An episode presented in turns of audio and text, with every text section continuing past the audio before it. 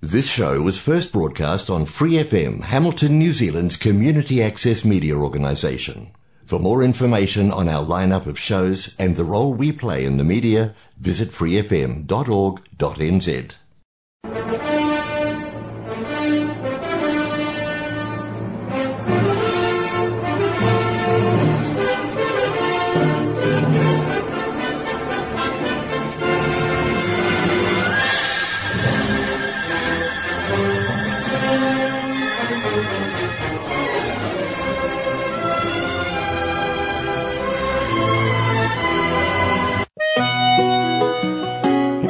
For Gospel and Scripture with Brother Len on Golden Guide.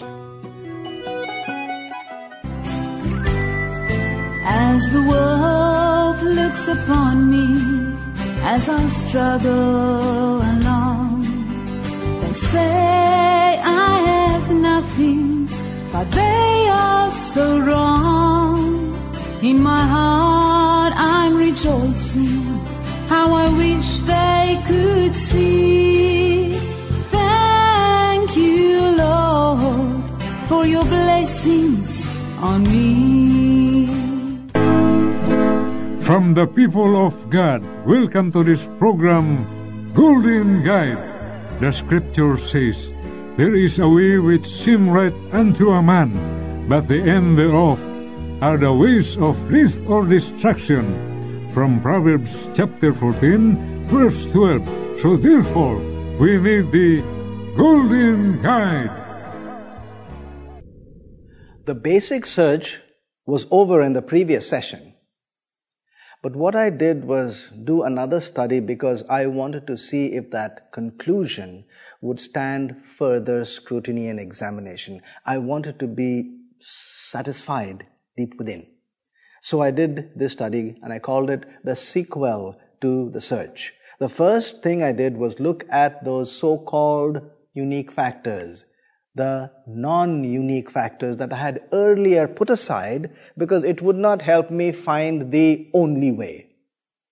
These were factors that religions had said were unique, but when I looked at them, they were not unique. Another religion also had it. So I looked at them, these 12. A complete message, meaning it described not only spiritual life, but all the other aspects physical, emotional, mental. Number two, faith and trust are big key factors. Picture of God, Savior God. Number four, incarnation, God becoming human. Number five, there being just one supreme being. and number six, is not something that was manufactured by humans, but it was revealed by God. Number seven, it's beyond logic and reason. Not that you cannot use logic and reason, but it does go beyond them. Eight, experiences are essential keys to really understanding the message. Number nine, all the descriptions of that goal are incredibly fantastic. I mean, the descriptions are so wonderful. Number 10, Blessings will be found not only at the end of the journey, but even today, while we are in this present life. And number 11, it's not just for the adherents of that religion. That message for the, was for the whole wide world. Everybody must look at this message. And number 12, the presence of miracles. All of them said they had miracles. When I looked at them, I realized that even though they were not unique, they were definitely very important. Important enough for the religions to call them unique. So I looked at all 12 and I said, why can't we make a generic religion out of these 12? Because all the five religions were agreeing, at least two at a time to each of them. So, I made this as a generic religion. It would have all these features in them, all 12. And then I pitted this generic religion against these five religions I was studying. And do you know?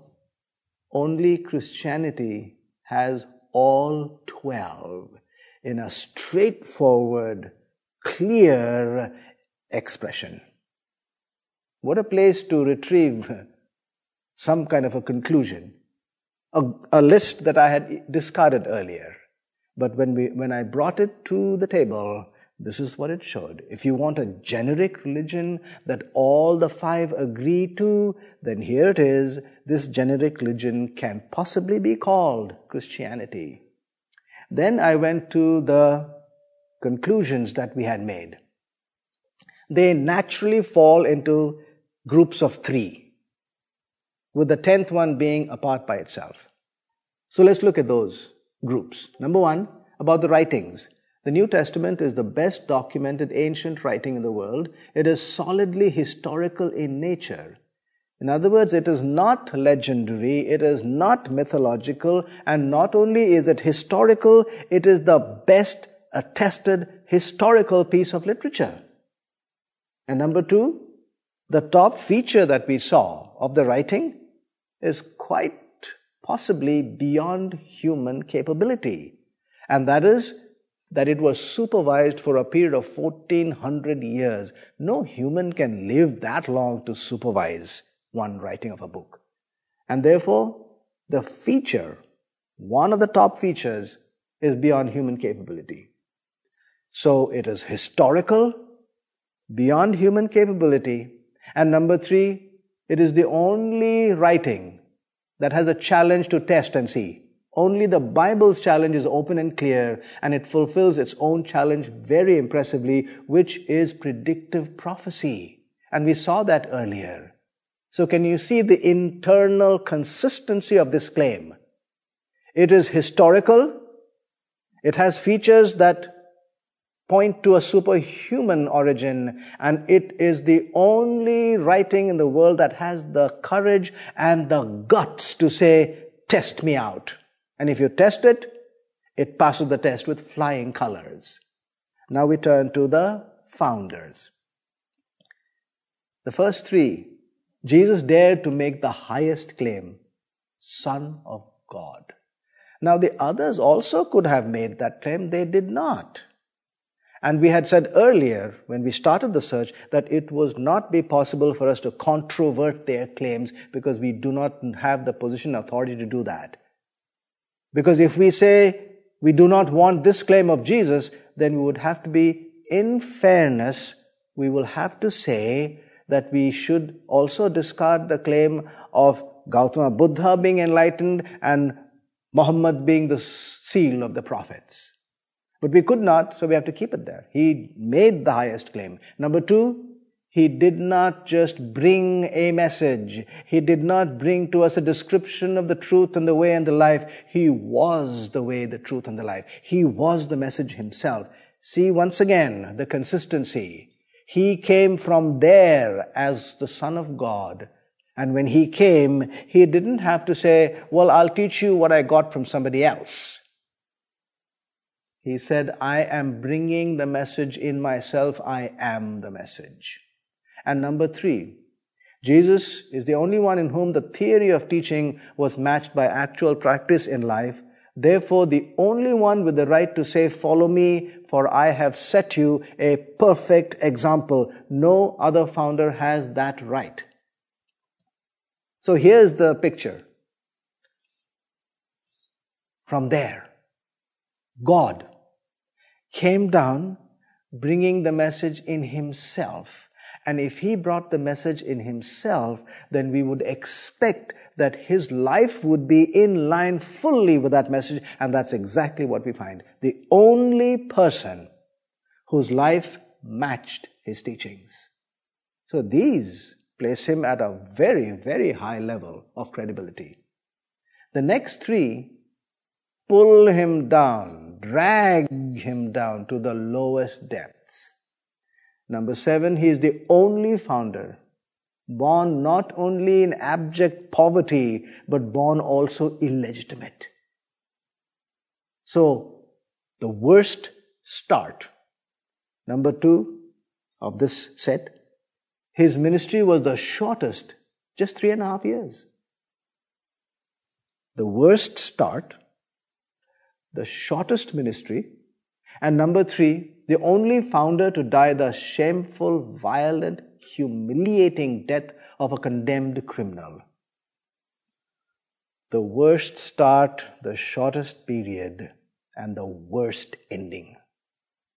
Condemned, not just by ordinary beings, but by the highest religious authority, the Sanhedrin, the highest civil authority, Rome, and the highest moral authority that the Jews thought in this universe, God Himself.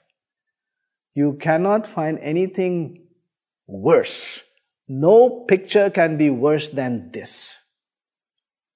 So, He's the best when He is in His good, and when He is bad, He is the worst. You remember what we said right in the beginning when we were doing this search. We said in the, in the process of searching, we don't have to look for the best or the person who's ahead.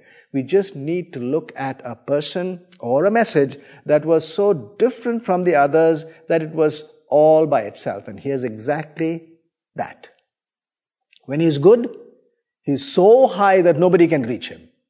And when he is awful, he is so far away that nobody wants to get anywhere close to him. The only one. Different from all the others. But the tenth one separates and severs him from every other claimant out there. He is the only one to go into the domain of death, the most feared enemy of humankind, break the bands and come back as a conqueror over death. And not only did he do that, he left enough evidence for us 2000 years later to scrutinize that report and look at the features and come to a reasonable conclusion that there was a man who died and most probably rose up from the dead. And if he, if that is true, then he is absolutely unique unparalleled. Now I went to then the book. This was and the man, and this was earlier a comparison. What would happen if we don't compare, basically don't compare, but look at the features? Here's a statement by Carnegie Simpson. Jesus is not one of the group of the world's great. Talk of Alexander the Great and Charles the Great and Napoleon the Great, if you will. Jesus is a part. He is not the great. He is the only. Wow. Really? The only?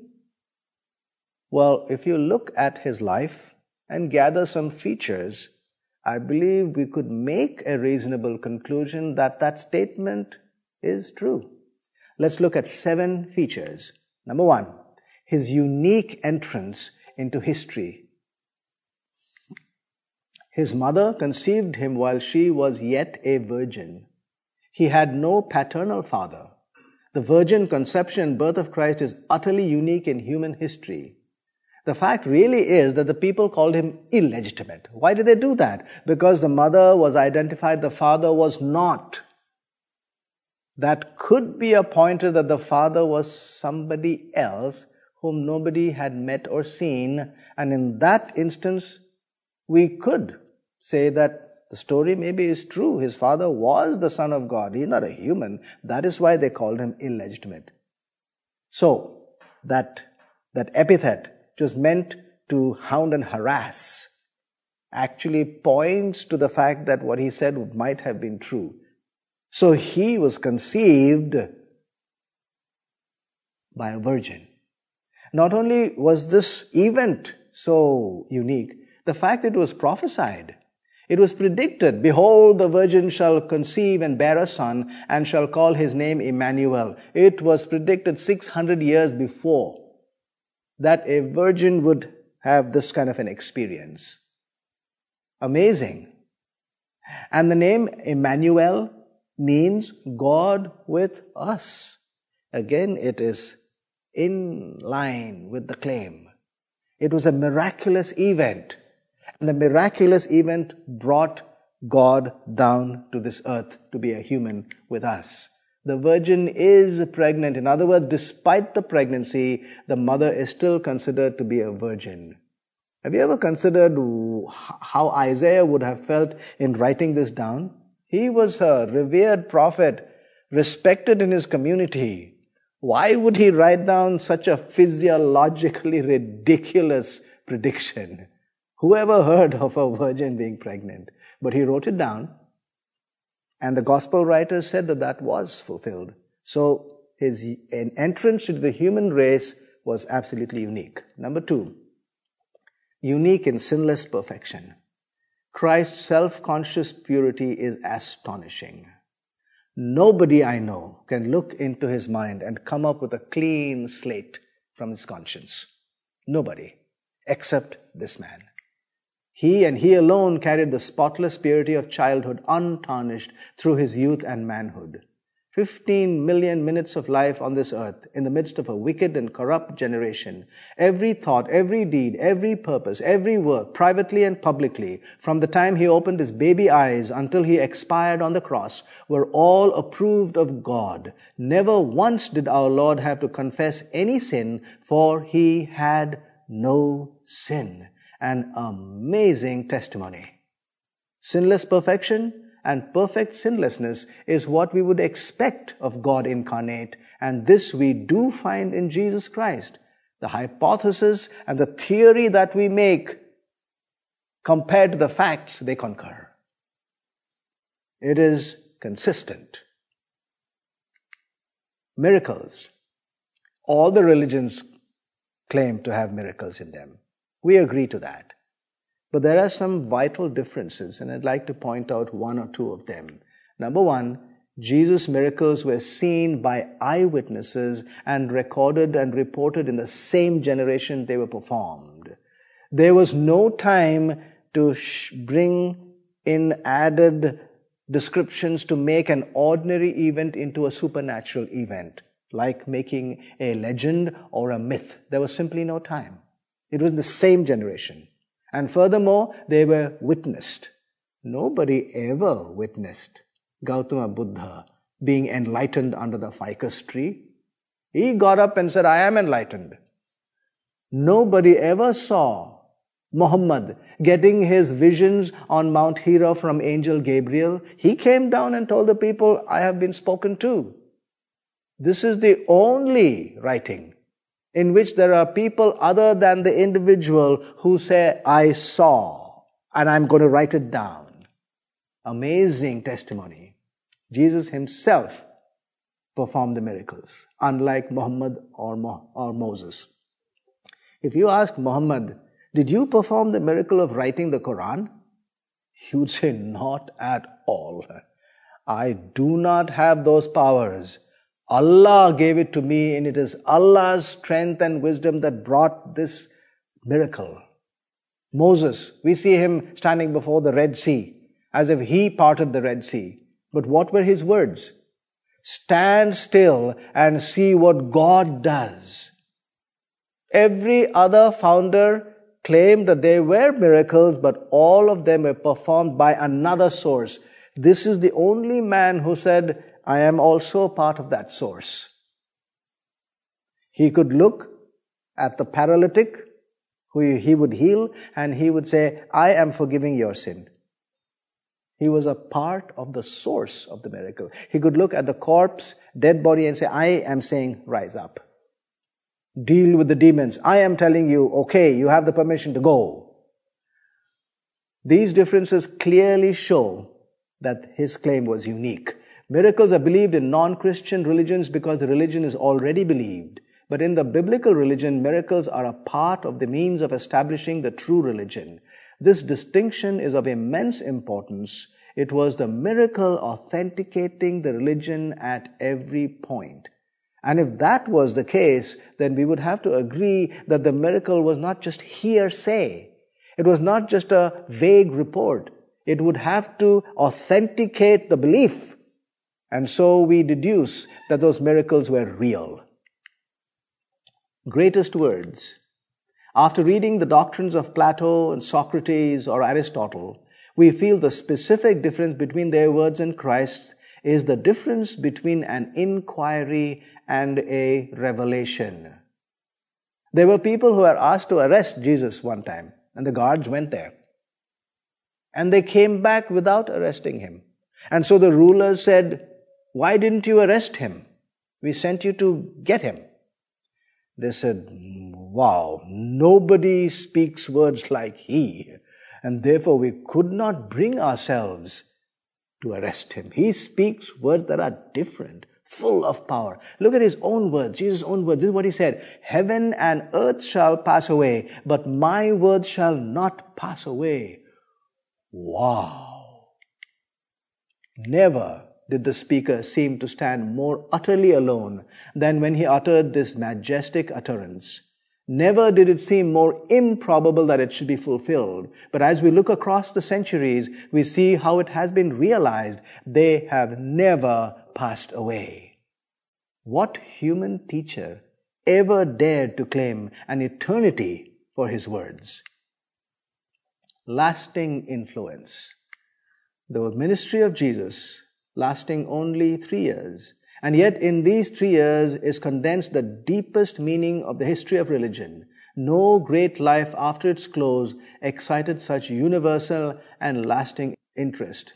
As the centuries pass, the evidence is accumulating that, measured by his effect on history, Jesus is the most influential life ever lived on this planet.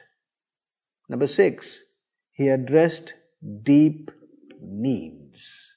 He was not interested in the flashy stuff so that people would flock to him and praise him and lift him higher up and admire him. No, he searched for those who had needs. And when he was confronted with their needs, he did his best to address their needs. Consider his words. If any thirsts, let him come to me and drink. Come to me, all you who labor and are heavy laden, and I will give you rest.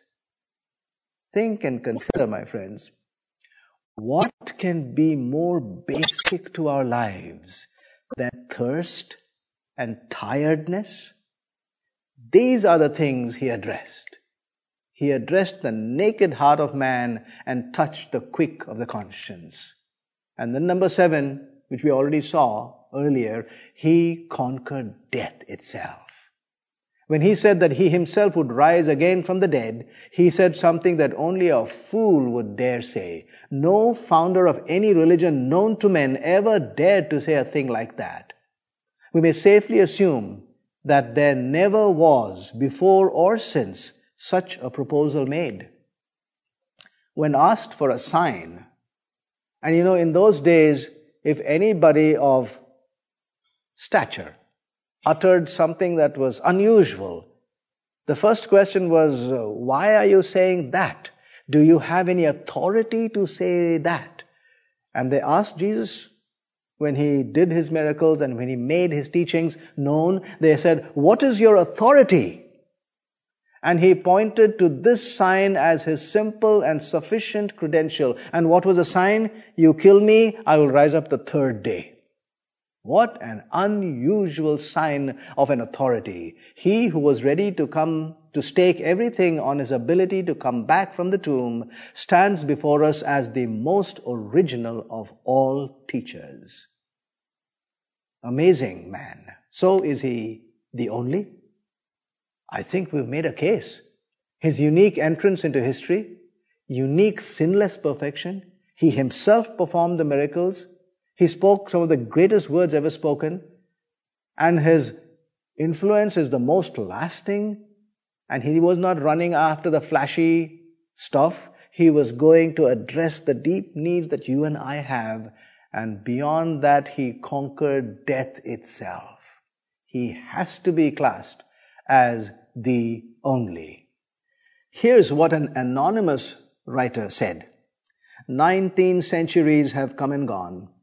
And today he is the centerpiece of the human race and the leader of the column of progress.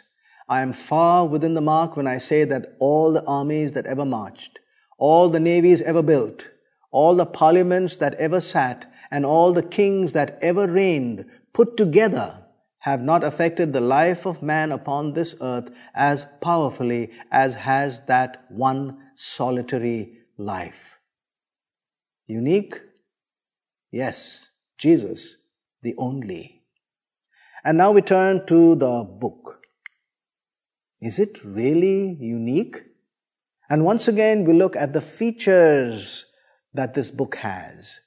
And we will look at seven of them to see if this book is really unique. Number one, the way it was written. Amazingly.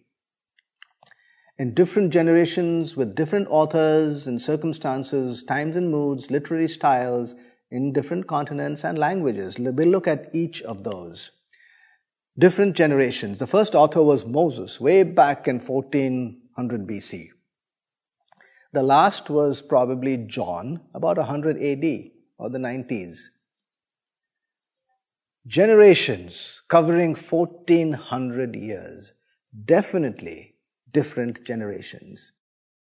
Different authors, more than 40 of them, with differing backgrounds. Moses was educated, he was a judge, he was a leader. Joshua was a military general. David was a shepherd, a poet, a musician, and a king. Daniel was a prime minister. Amos, a herdsman, Luke was a physician and historian, Matthew, a tax collector, Peter, a fisherman, Paul, a Jewish rabbi, and Mark, a personal attendant. They wrote in different circumstances. Moses, while traveling at the head of nomads, the bunch of slaves are coming out of Egypt. Jeremiah, while punished in a dungeon. Daniel, peaceful at home and also in a palace. Paul, in various towns, free as well as imprisoned.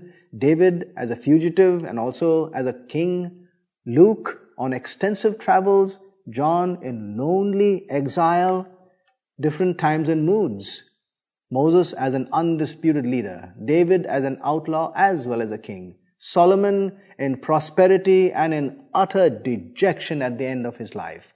Daniel, peaceful as well as perplexed. Some of the times when he wrote, he didn't know what he himself was writing. Jeremiah in deep grief and bitterness of spirit, Isaiah in solid conviction and hope, Luke in exactness and detail, Paul in sternness and tenderness like a father.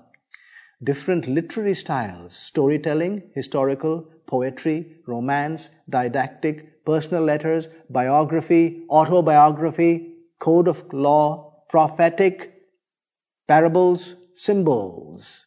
What a spectrum different continents. It was written in Asia, some of it in Africa, and some of it in Europe. Different languages. In the Old Testament was mainly Hebrew with some Aramaic, and the New Testament mainly Greek with some Aramaic. So when we look at these features, one word goes through all of them. Different. Different. In so many features. And yet, number two is that there is an amazing harmony. Single source of information, the Lord, over 1400 years. Single story and theme, single hero, lead character. Amazing, isn't it? Would a random selection of 10 authors living at different times, say over a period of 100 years, would they write on the same subject and have the same theme and the same hero? Just think about that. No work of fiction can maintain a single story and theme for 1,400 years unless it was supervised from beginning to end. Amazing influence. Since the dawn of civilization, no book has inspired as much creative endeavor among writers. No other book in all human history has in turn inspired the writing of so many books as the Bible. The civilization has been influenced more by the Judeo Christian scriptures than by any other book or series of books in the world. Amazing preservation. Do you know this is the only book that a nation looked at and said we must preserve every bit of it. And so they had professional copiers whose only job was to make a copy, an exact copy. Jews preserved it as no other manuscript has ever been preserved. They kept tabs on every letter, syllable, word, and paragraph.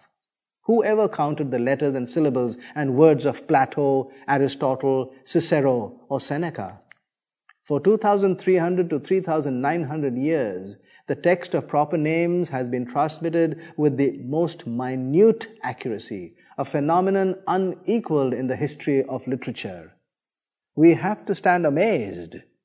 Yes, it may be safely said that no other work of antiquity has been so accurately transmitted, brought to us almost as in the state in which it was written. Amazing survival.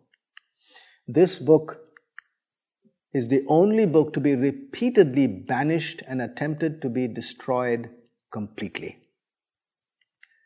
No other book has been so chopped, knived, sifted, scrutinized, and vilified, and been subject to such a mass attack as the Bible with such venom and skepticism upon every chapter, line, and tenet. Emperors and popes, kings and priests, princes and rulers have all tried their hand at it. They die, and the book still lives. A classic example of this is that of Voltaire. Voltaire lived during the French Revolution he was a brilliant philosopher, very popular, a complete unbeliever in the sense he was an atheist. And in about 1778, he predicted that Christianity and this Bible would be no more within a hundred years. He was not only well known, he was quite wealthy. He had a big house, and under the house, a basement where he had his printing press. That's where he got all his material out, and the people just flocked to get his stuff. His philosophy was gripping, and the people liked it, popular. But his prediction was that within a hundred years, Christianity and the Bible would be obsolete and, in fact, wiped off from the face of this earth. Fifty years after his death, an organization bought his house do you know what that organization was? It was the Geneva Bible Society. And they occupied the house and used his printing presses to produce stacks and stacks of Bibles. So it was supposed to be wiped off. They die. The book still lives. Amazing circulation. You know, when you look at books that become popular, by the time they read a circulation or a sale of a hundred thousand, they reach the bestseller status. When they reach one million, it becomes something that you really put your collars up and you want to write home about. Boy, we've reached one million. When it reaches 10 million, boy, you, every, every mouth and mind in, in, in, in the world knows your name. You become a household name and they're waiting for your next book to come out. What if it is more than tens of millions? What kind of a book would we expect to go into the tens of millions? I have a report from way back in 1998 about the circulation of this book, this ancient book translated into so many languages. The United Bible Society Society's 1998 Scripture Distribution Report, the total distribution of copies of the Bible or portions thereof in 1998 reaches a staggering 585 million. In one year, 585 million copies and portions spread out. What was inside there that made this such, such an impact on people? I'm not saying that this number keeps on going year after year, but that number is for one year. That is truly amazing. Translation. Do you know that the Old Testament, which is part of the Bible, was the first major writing that was translated into another language in history? When the Jews went from Palestine to Alexandria in the northern part of uh, Africa, they forgot Hebrew. They learned Greek. And they wanted their literature to be in Greek. And so the Palestinian Jews chose 70 people and they sent them down to Alexandria to translate the Hebrew Old Testament into Greek. And they did it. It's called the Septuagint. 70 people did it. But that was the first translation ever made of a major work in history. Today it is the most translated book. There are about 6,000 languages that the UN has described and listed. There are hundreds and thousands of them that have the Bible in that language. In fact, today the Wycliffe organization is working on 450 new translations today. And I'm sure many of them is complete. In other words, at this rate, we are less than a generation away from witnessing the world's first universally translated text. No other book in history comes close. Can you imagine a text, a writing being translated into every known language on earth and is not some earthy thriller? It is not some flashy science fiction. It is an old book translated for today's people. What could be in it that grips so many people to do such a huge job as translating it into every known language. So the three accolades in translation. This book, the first major work to be translated in history, the most translated book today, and the only text to be possibly universally translated. Look at the features. Amazingly written, amazing harmony, amazing influence, amazing preservation, survival, circulation, and translation. Surely, if you and I are fair, balanced inquirers, we would have to say that nothing else can equal this. In other words, the conclusions regarding this man and this book have a credibility that is backed by clear and convincing evidence. Nothing in our existence can equal this. To make this as a stand is most reasonable. This man and this book must be considered unparalleled, unequaled in their credibility and in their force of strength to show us that they could possibly describe to us the only way.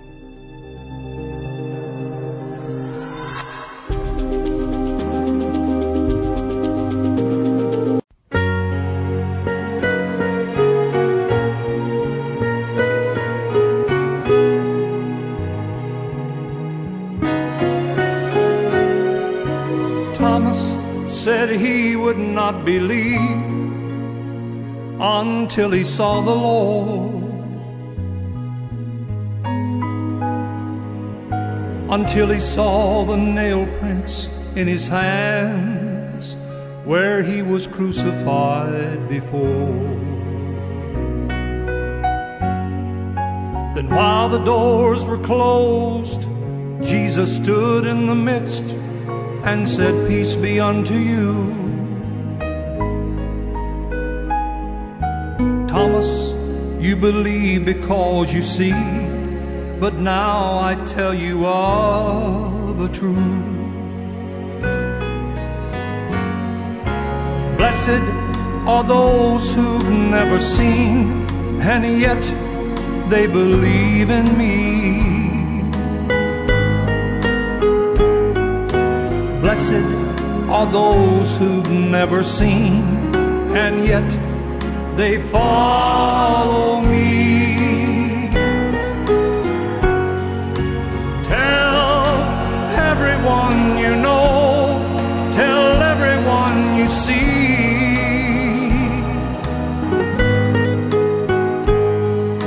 Blessed are those who've never seen, and yet they believe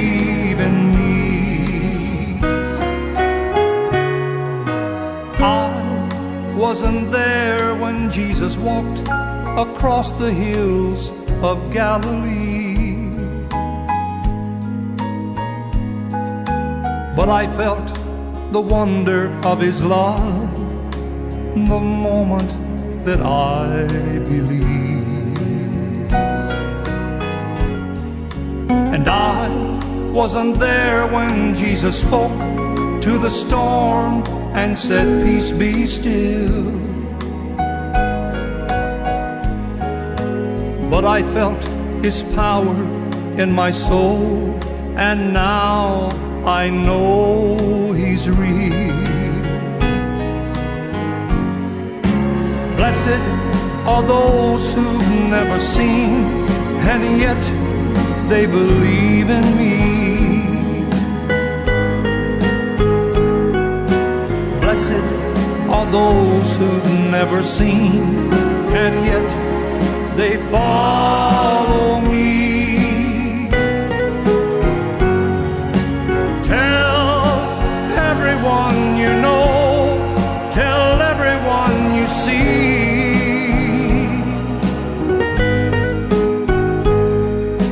Blessed are those who've never seen, and yet they believe in me. Blessed are those who've never seen, and yet they believe in me. Believe in me. Blessed are those who've never seen, and yet they follow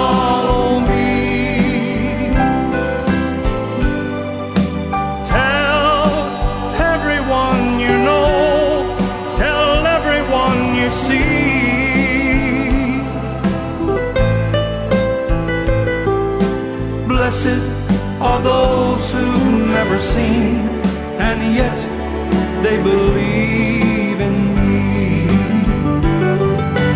Blessed are those who've never seen, and yet they believe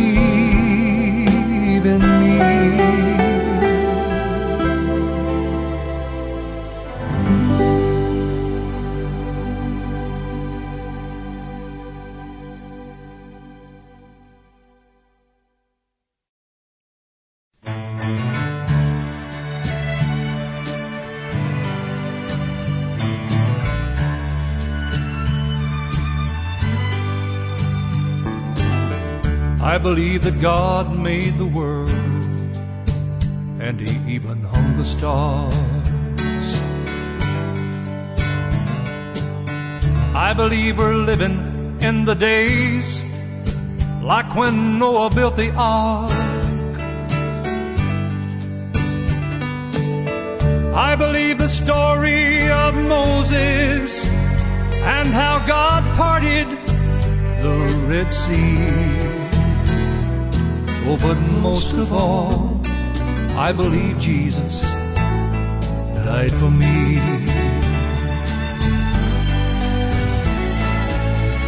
I believe that Joshua led God's children to the promised land.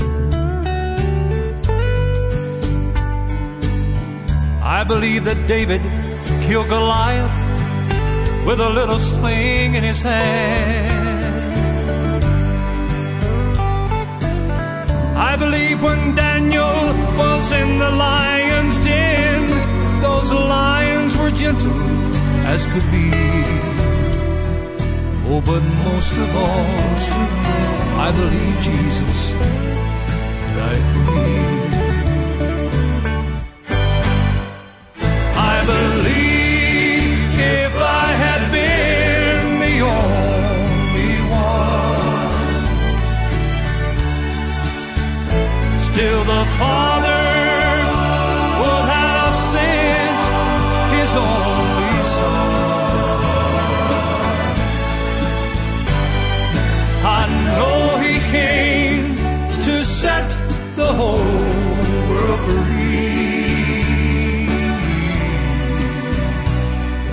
Oh, but most of all, I believe Jesus died for me.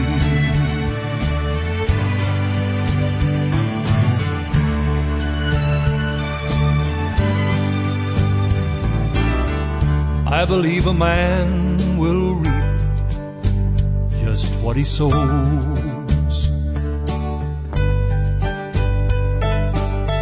I believe the heavenly path is a narrow road.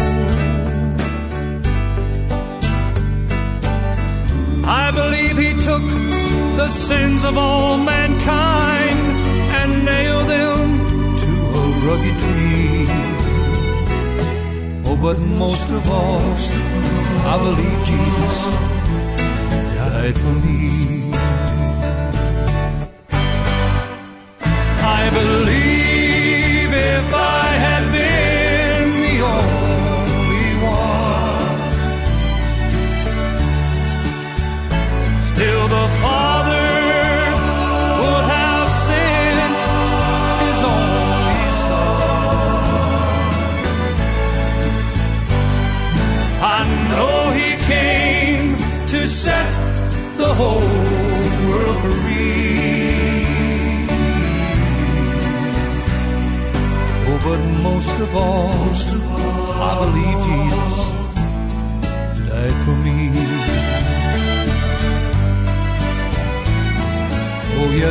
Most of all, most of all, I believe Jesus died for me.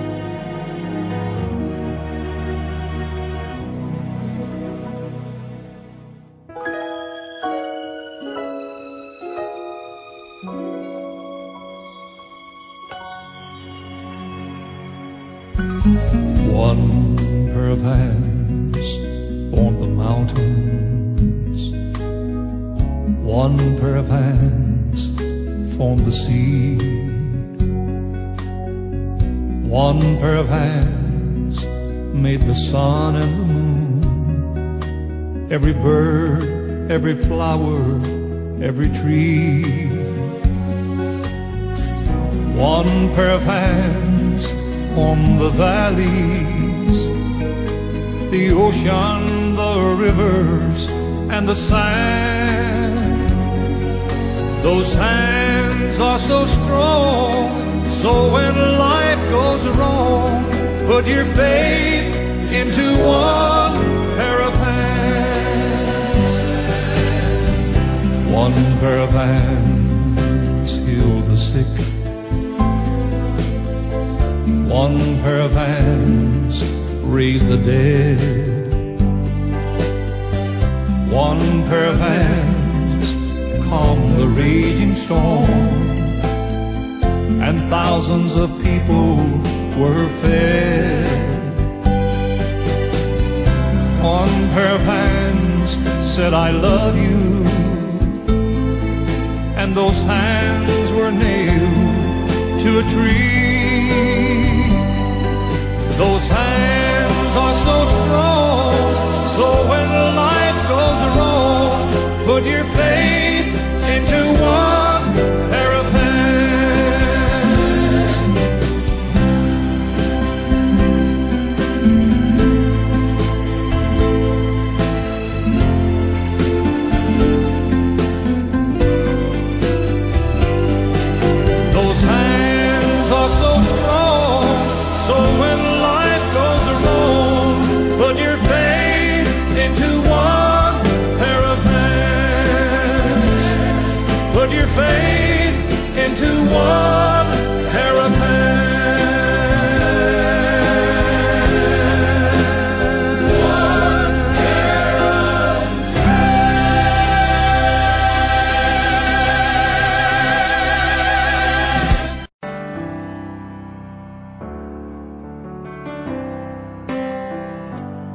Bless the Lord, oh my soul, oh my soul. Worship His holy name. Sing like never before, oh my soul. I worship Your holy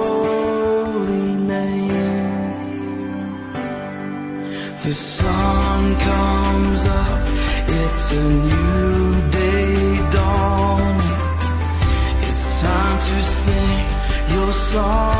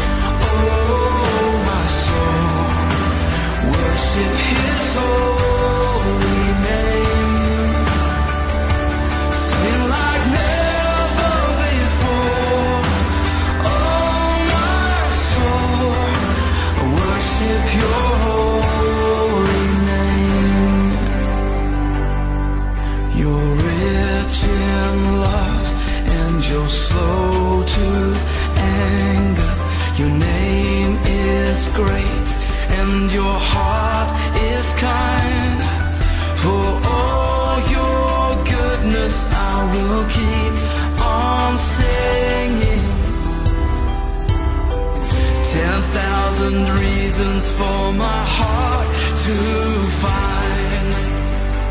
So bless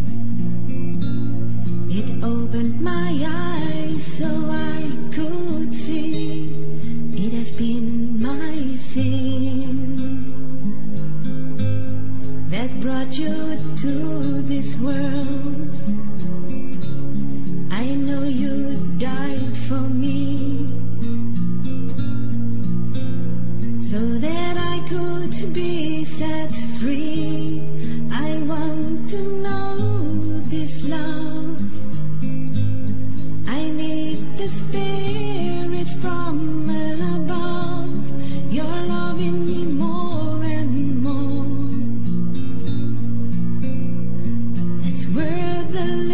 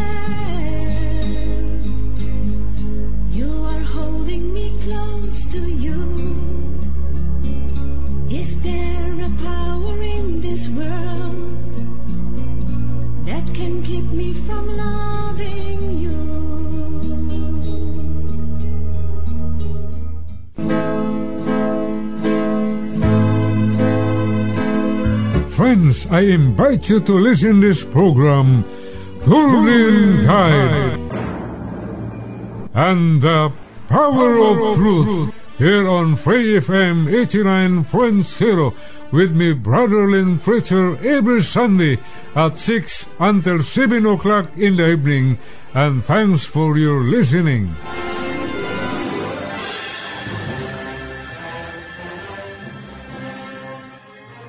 For episodes, use the accessmedia.nz app for iOS and Android devices, or subscribe to this podcast via Spotify, iHeartRadio, or Apple Podcasts. This Free FM podcast was brought to you with support from New Zealand On Air.